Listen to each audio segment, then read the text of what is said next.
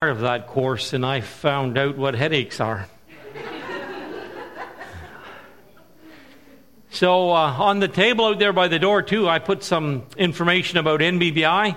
And uh, some of you have been to our men's retreat, which is coming up in the new year, January 26th, 27th. And um, encourage you to come out for that. Teens, we have two teen retreats. One is February uh, 21st through 23rd, and the other one is March 21st uh, through the, I believe, 22nd, and encourage you uh, to consider coming to them.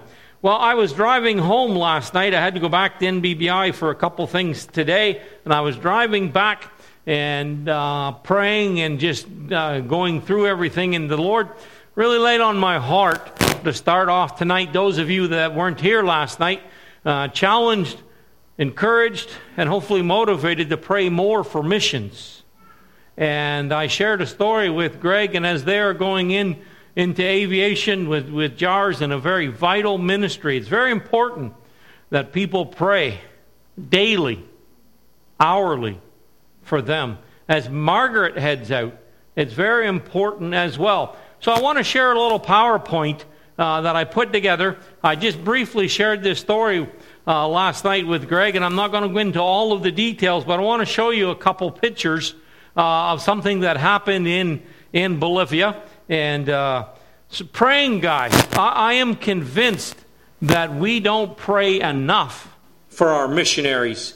I was thinking on the way home, if, if we had, you know, we have a Fitbit to, to measure how many steps we take. Uh, if we had something that, not for works or to boast, but something that calculated how much time we spent in prayer, how much time? Would we say that we actually spend in prayer. And so I would encourage you to pray uh, more for missionaries. This is uh, good friends of my wife's and ours. They're, they're actually from Pennsylvania, not too far from where my wife is, and Tony and Joanna Mern. There, he is a, a missionary pilot, been in Bolivia now almost 30 years. Very good friends of ours, and has been flying for almost 30 years. He has an incredible prayer team. And I know Tony very well, and I know that him and his wife uh, are prayer warriors as well. And a couple people told me that last night, and very encouraged to hear that. And I want to encourage you. Let's, let's, let's take this serious and, and let's go above and beyond what we are doing in praying for uh, missions. And one of the things that I have enjoyed, where my wife and I lived um, for three and a half years, I told a couple people, but we had the option of, of a 12 hour drive. Now, I never did the conversion, okay, but it was 252 kilometers. That's not very far.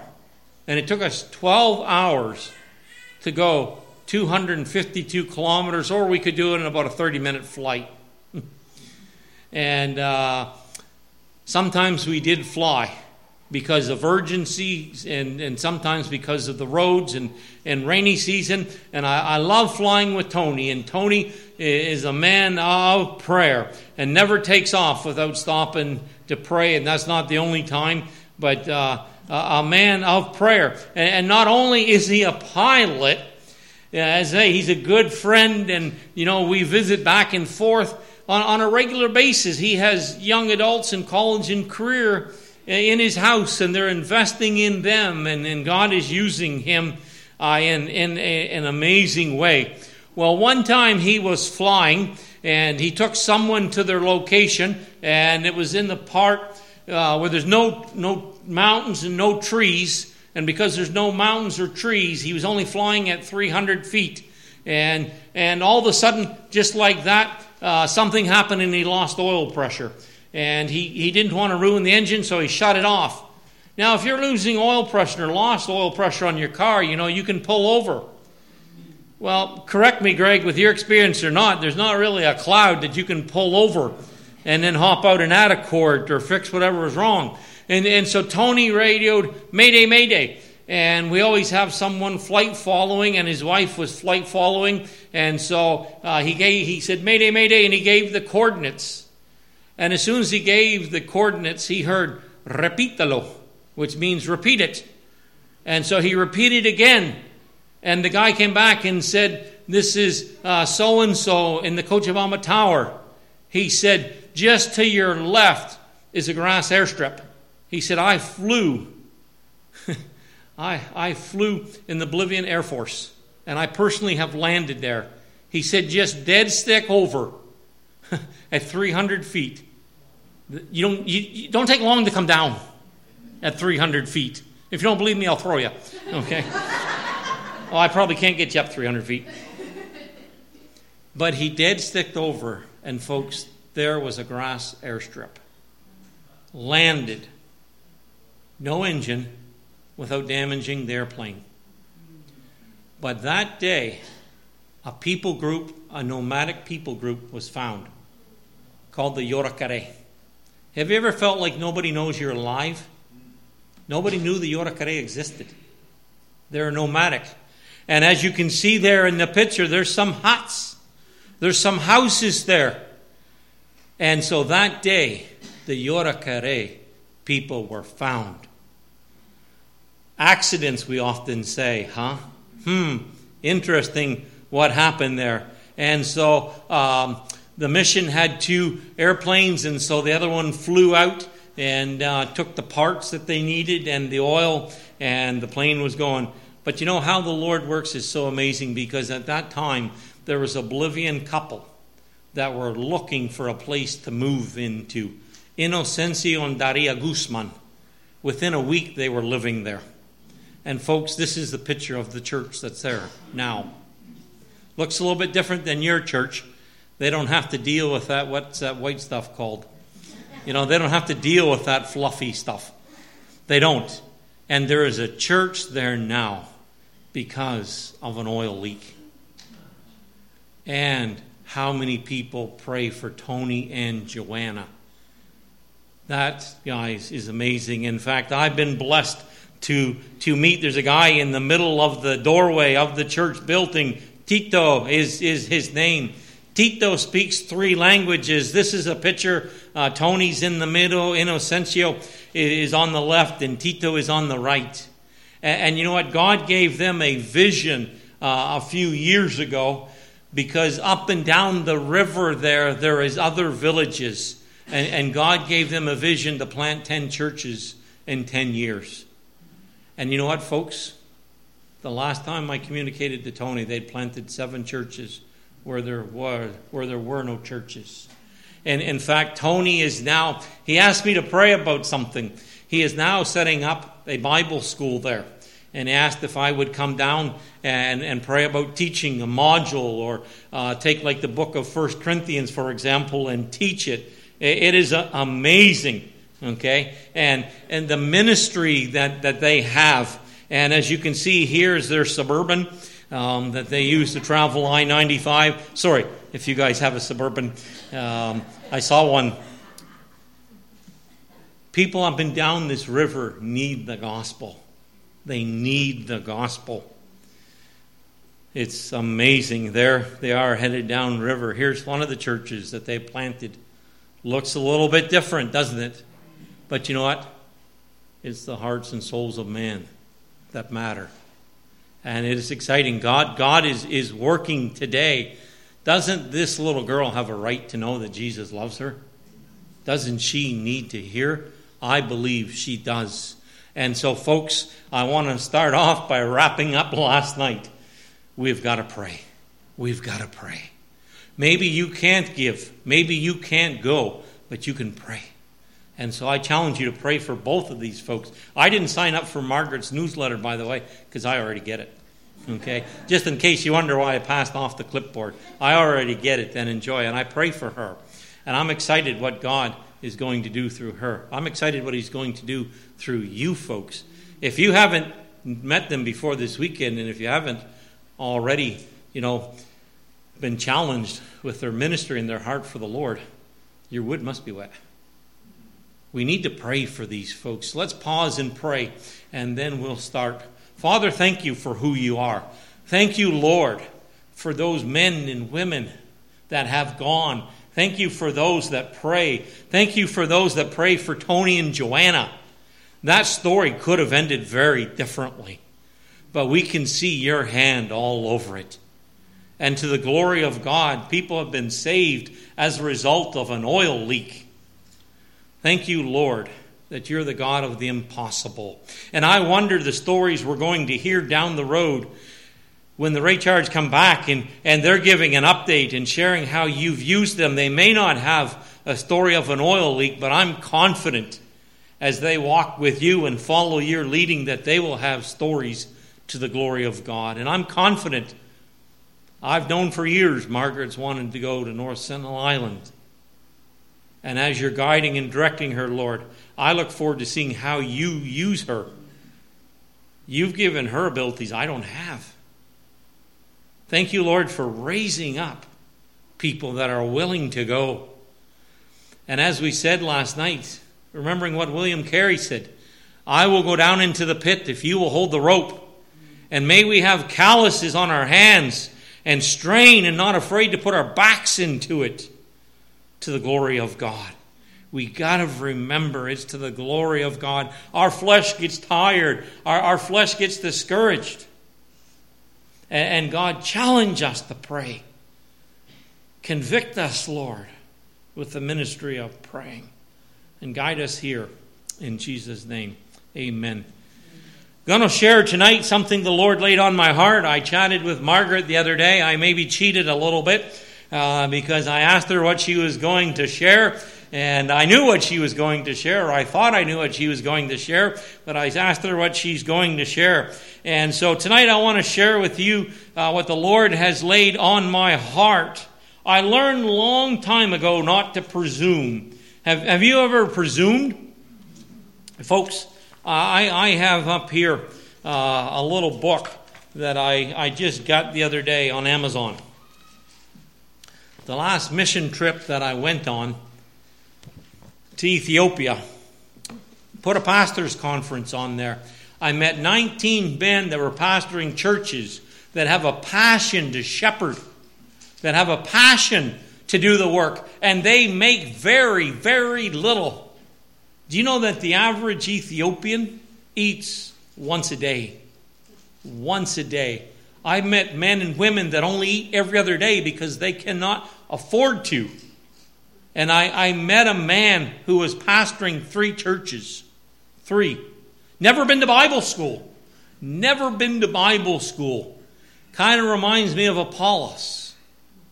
He didn't know very much, but look what he did with it. And then Aquila and Priscilla took him aside.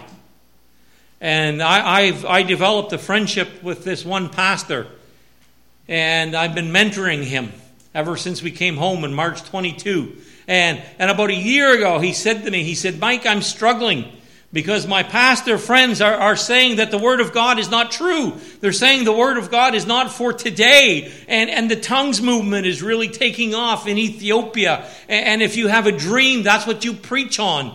And he said, pastors aren't even opening their Bibles. And he said, Mike, he said, I'm, I'm starting to lean that way. He said, could you tell me or not if the Bible is our authority? And folks, him and I dialogued back and forth for weeks, and then I challenged him to get into the Word and study it. And I've challenged my students with this because three months later, he sent me a 52 page document titled The Authority of the Word of God.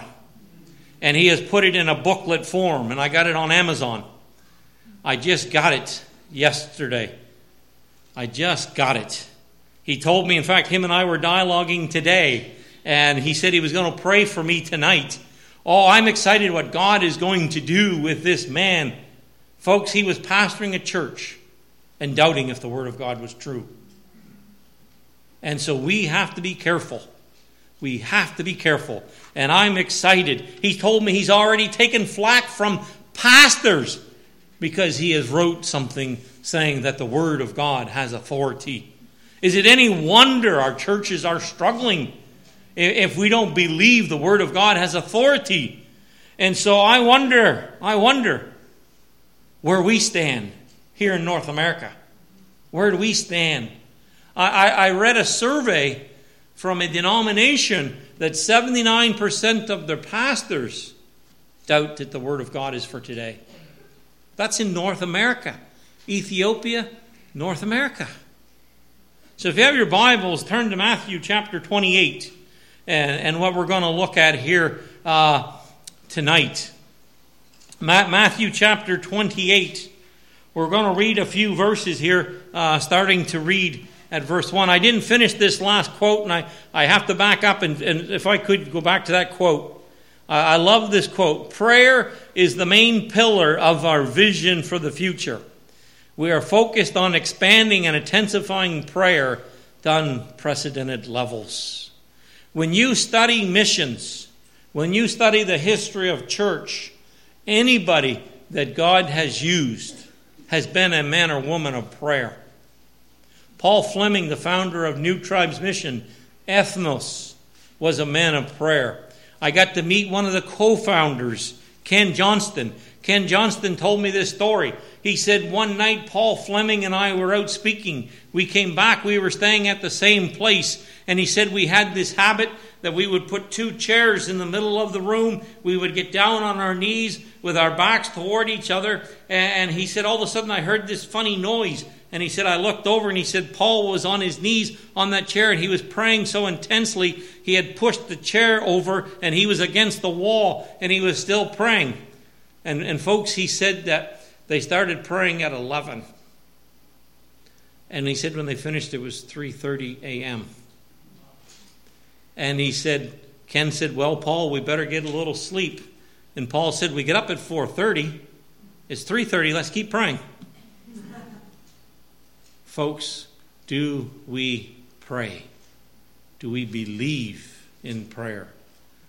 Do we believe the Word of God? And so here in, in Matthew chapter 28, it says, beginning in verse 1, In the end of the Sabbath, as it began to dawn towards the first day of the week, Mary Magdalene and the other Mary to, came to see the sepulchre, and behold, there was a great earthquake, for the angel of the Lord descended from heaven and came and rolled back the stone from the door and sat upon it and his countenance was as lightning, and his raiment white as snow. And for fear of him, the keepers did shake and became as dead men. And the, and the angel answered and said unto the woman, Fear not. You know what? We have nothing to fear. We have nothing to fear. But fear controls us way too often. Maybe not you, but folks, there's been times that it's controlled me. Don't let it control you. Fear not, ye, for I know that ye seek Jesus, which was crucified. Verse 6 He is not here, for he is risen, as he had said. Come and see the place where the Lord lay. Come and see. I am convinced we have to believe the Word of God and not doubt. A couple years at NBBI, a student came to see me. And he said, uh, Mr. Grant, he said, Out of respect for you, I just wanted to tell you I'm going to withdraw from the school. And I said to him, That's fine. That's fine. If, you, if you're not happy here, if you want to leave, go ahead and go. And he said, Well, that's not the response I was expecting from you. Well, I learned a long time ago not to react like, No, you can't go, please don't go. Look, if you want to go, he was a good student, he was a leader. He was involved in student council, etc., etc. said, if you want to go, that's fine, you go. I said, but I'm going to ask one thing. I said, why are you going to go? He said, well, I'm going to be honest with you. I want to be honest with you. His dad was the director of a Bible camp. He grew up in ministry. He said, I'm going to be honest with you. I don't mean to offend you, but I'm going to be honest with you. I said, okay. He said, I don't believe the Word of God. He said, That's just a book. That's just a book. And I said, Okay, all right. Thanks for being honest. I said, So when you leaving? And he said, You're scaring me. I said, Well, if you don't believe it's the Word of God, then, then true, you probably shouldn't be here. He said, Are you okay? I said, Yeah, I'm fine. I said, So when are you leaving? He said, uh, End of the week. I said, Okay. I said, One thing I'm going to ask of you. Meet with me three times. Meet with me three times before you go.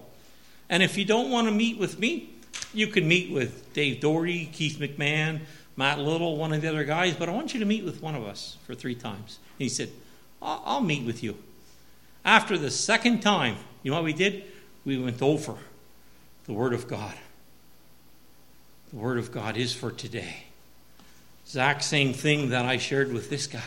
After the second time, he said, We don't have to meet anymore. I'm not leaving. I'm not leaving. I said, No, we're going to meet one more time.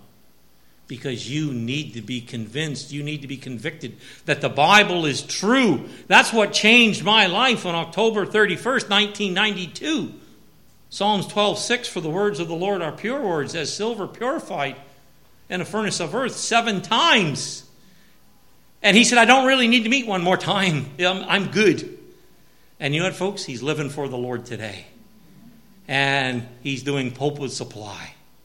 He wants to get a couple more years under his belt, so to speak, and grow and mature. And I was just talking to his father this week, and he said, Man, is he growing in the Word of God. See, folks, he was at Bible school. He was in his second year, but he didn't believe it was true. We need to make sure. And so come and see do you believe it's the Word of God? Does your life back that up? That it is the Word of God. We have got to come and see that place, if you will. And then, if we believe it and we know it, look what it says in verse 7 go. And go lackadaisically. Go half heartedly. Some of you are saying, No, what version do you have? It says, Go quickly. There's an urgency. She's going in January. You guys have some goals as well, too. January 2, you were hoping, right? Ooh, January, January. What's up with January? Praise God. Isn't that awesome? Go quickly. Go quickly. And what? Tell. Tell his disciples. And, and when we understand it, we have a responsibility then. And I believe God's going to hold us accountable. Come and see. Go quickly and, and tell his disciples that he is risen from the dead. We are the only ones with this message. All of the cult leaders are dead. They're dead. They didn't rise. And unfortunately, they're in a Christless eternity. He rose victoriously from the grave. Now, jumping down verse 8, it says, And they departed quickly from the sepulchre with fear. You see, that fear was still there, but it didn't control them, it didn't stop them. Folks, I can tell you so many stories. But when I went to Bible school, I didn't go to NBBI. And the reason I didn't go to NBBI is my pastor encouraged me for two reasons. He said, Mike, all you want to do is farm. He said, if you go to NBBI, every time you turn around, you're going to be back on the farm. And he was right. He was right. I grew up five kilometers from NBBI. I would have been there. And he said, You want to go with New Tribes Mission? They have a Bible school, go there. and it's amazing how the Lord worked because back then NBBI had a farm. I don't know when you guys went there if the farm was still there. I thought Bible schools have farms. So I called New Tribes Bible Institute in Jackson, Michigan, and I asked the secretary, Do you guys have a farm? She said, What? I said, You know, animals. She said, Oh, yeah, we have animals. So I said, Okay, I'll go. when I got out there, I met her and I said, You said you had animals? And she said, Yes, yes. The Gutweins have a dog. So and so has a cat. There's squirrels in the trees. We have animals. God used that. And you know what? The very first day I was there, a guy came in my room by the name Ken was his name. He was from Georgia. He came in my room and he said, Mike, do you love, do you love to share the gospel? Now what am I going to do? At Bible school, am I going to lie and confess it later? I know 1 John 1 9. Or am I going to say no? So I I lied and I said, Yes, I do. He said, Let's go. So we headed out to Bible school and we started walking down uh, uh, Michigan Avenue. And not very long, we met this great big guy. And he was smoking marijuana and he was coming towards us. And Ken said, Some of you know another story that I had sharing the gospel. And uh, Ken said, Let me do all the talking. I said, Okay. And so Ken was doing all the talking. And all of a sudden, the guy said to me, What's your name? And I said to him, My name. And he said, Yeah. I said, My name. Yeah. I couldn't remember. He said to me, Dude, what's wrong with you? Ken said to me, Mike, what's going on? I said, I'm scared. The guy said, What's going on? Folks, I couldn't even remember my name. I was afraid. But you know what? I confessed it. Long story short, that guy got saved. That guy got saved. Don't let fear control you. And then notice what it says great joy. And, and did run. There, there's an urgency to going and telling people this message. There's an urgency. And, and they go. Well, I, I want to go now to Mark chapter 16. Mark chapter 16. And I, and I want to look at Mark's account here as, as Mark shares this in verse 8. The same account in his Mark is writing at verse 7 But go your way and tell his disciples and Peter that goeth before you into Galilee. There you shall see him as he said unto you. And they went quickly and fled from the sepulchre, and they trembled and were amazed. And notice this neither said they anything to any man, for they were afraid. Now, some manuscripts, some of the later manuscripts have this. It says they briefly reported this to Peter and his companions. And, and, when you study this out, they shared it with the disciples, but they didn't share it with anybody else. Why? Because they were afraid. And you know what? I think that's how we are. We, we like, I don't know if there's any Patriots fans here, but you imagine the game, and, and they get together in a huddle and you know they're going over the plan and they're getting all psyched up and all of that and, and, and they just keep staying there in the huddle and it goes on and it goes on and, and on. And two hours later they're still in the huddle. How many would you keep watching? How many of you would keep watching? No they've got to break the huddle. They've got to get in the game. And, and there's even some rules about that isn't there? The clock has got to go. They can't just stay in the huddle. And it's very interesting because I see a pattern too. If we go to Acts chapter 11, Acts chapter 11, there, there's persecution, and, and the church uh, is, is spread out.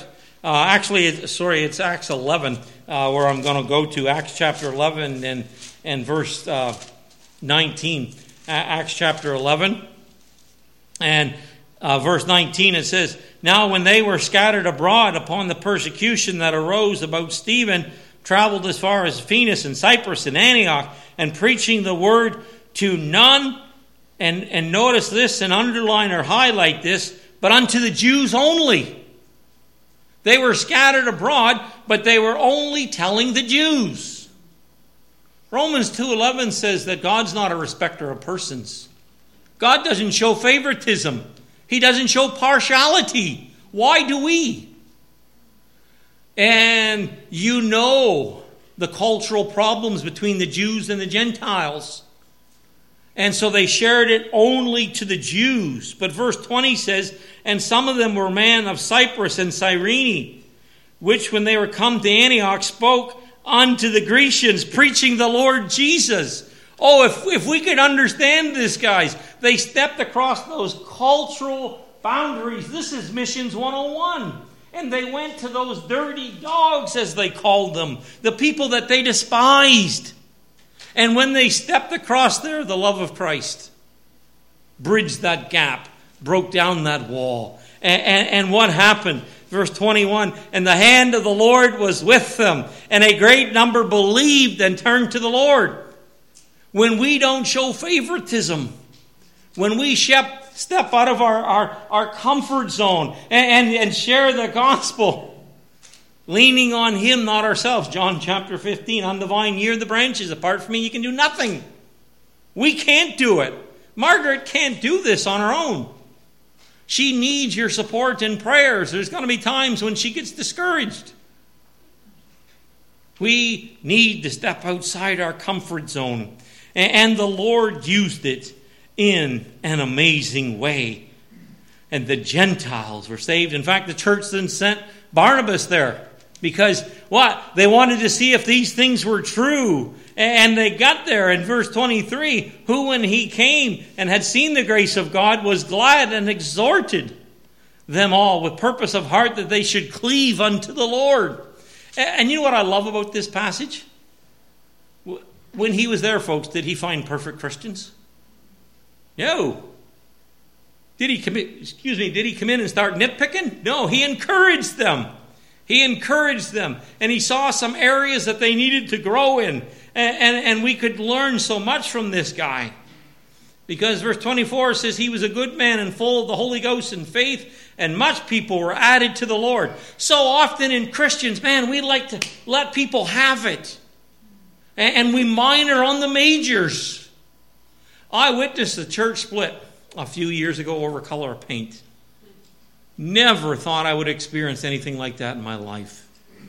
Over the color of the paint. A few people thought it was too dark. Split the church. Some of those people to this day aren't going to church. You imagine? Isn't eternity going to be long? You imagine sitting down with the Apostle Paul? I hope in eternity we're well, we're going to have lots of time. But I'd love to sit down and talk to Paul. Going to need a few years. And just imagine you got the Apostle Paul on one side, and you're talking to him, and you're saying, Man, you were stoned, they left you for dead, and the next day you went to Derbe and preached the gospel? Wow. And you're talking to him, and then you turn to Daniel. You say, Daniel, how big were those lions? like, did you really pet him? What was that like? And then they say, okay, we've talked about our story. Now what's yours? Well, I quit going to church because of the color of the paint. huh? Huh? Like, what? Didn't you have the Bible? Didn't you have the Holy Spirit? Could you imagine? Oh, folks, do a study on the one another's in the Bible. Love one another, forbear one another, forgive, be kind, serve one another. Oh, so much we could say. And, and, this church, what? And then Barnabas realized that they needed something he didn't have, so he went and he got Saul. What? The guy that used to persecute the church? He goes and gets that turkey? And then when he comes, verse 26, and when they found him, he brought him unto Antioch. It came to pass that the whole year they assembled themselves together with the church and taught much people. We need to study the Word of God. We need to be in the Word of God. A whole year they assembled together and taught much. And the disciples, notice this. We usually put it the other way around, but a disciple is a follower, it's a learner, it's someone who forsakes their life to be like someone else. And the disciples were first called Christians. They earned the right to be called followers of Christ. We use that term way too loosely. Are we followers of the Lord Jesus Christ? Something to think about. And verse 29, we got to go down to verse 29. It says, What they heard that there was going to be a famine. And then it says, And then the disciples, every man according to his ability. God doesn't ask us to do what our neighbor can do, it's, it's what we can do. Every man according to his ability. That's what God asks us to do. What are we doing with our abilities, our gifts? And what when we all determine to do them, it is amazing what God does. It is amazing. Now let's come back to Mark. Let's come back to Mark chapter 16 now. Mark chapter 16 and verse 9 it says, And when Jesus was risen early the first day of the week, he first appeared to Mary Magdalene, out of whom cast seven devils. And she went and told them, had been with them as they mourned and wept. And they, when they had heard that he was alive and had seen of her, underline or highlight this, believed not. What? These people were followers of Christ, had spent time with him. And when they came and told him, they didn't believe. Do we believe? And verse 12 says, And after that he appeared in another form unto two of them. And as they walked, this is Luke chapter 24, stranger on the road to Emmaus. and they went and told it unto the residue. Neither believed they them. Huh? Wow. Let's just go quickly to Luke chapter 24. I, I love to preach on this passage. This is my favorite missional passage because these two people, I, have got, I've got to wind down here. But, but these two people were walking on the road to Emmaus and they were trying to figure things out because they thought that Jesus was come to rescue them and it didn't go as they had planned and they were sad. Oh, folks, if you have questions, if you have doubts, ask them. Meet with Pastor Karen. Ask your questions. I know he'd love to sit and talk with you. And as they were trying to figure this out, the Lord Himself, He appeared. He didn't reveal Himself, and He asked them what was going on. I'm not going to read all these verses, but jumping down to verse 27, beginning at Moses and all the prophets. That's why I'm a fan of the chronological teaching because then we clearly see the purpose of the bloodshed. We see that he is the Messiah. And he expounded unto them all things concerning himself. And verse 28 And they drew nigh unto the village, whither they went, and he made it as if they would have gone further. They had just walked about seven miles. And they wanted to go longer. They wanted to hear more. And so they invited him to come in. And, long story short, then he revealed himself and he, and he left. Their eyes were open in verse 32. You should highlight and underline this verse.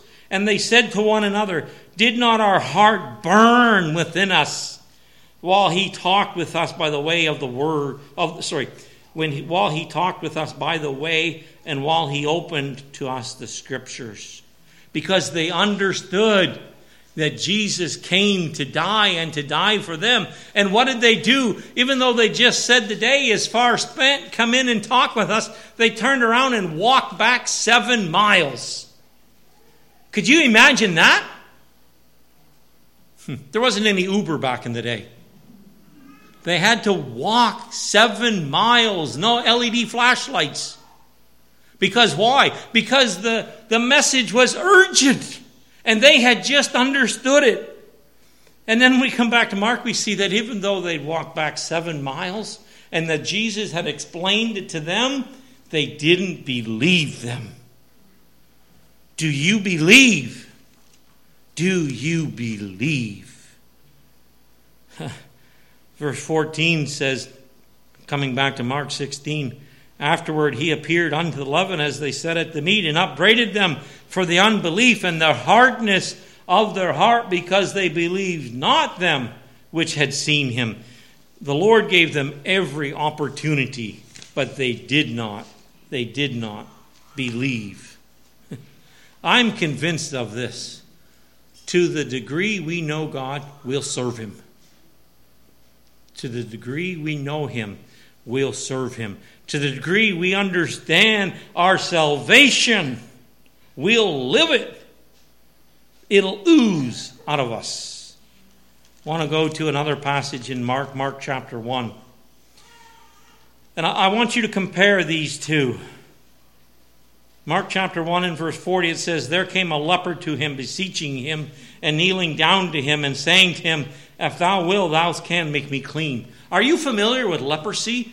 Years ago in Bolivia, New Tribes Mission had a ministry to those that had leprosy. Folks, it's a terrible disease. I now understand why they used to put them outside of the camp back in Israel's day. It's contagious.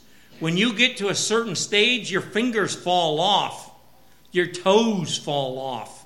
It is a terrible, humiliating, terrible, terrible and to this day incurable to man. But this guy comes to Jesus because he believes that Jesus can heal him if he wills. And the Lord Jesus Christ, what an amazing.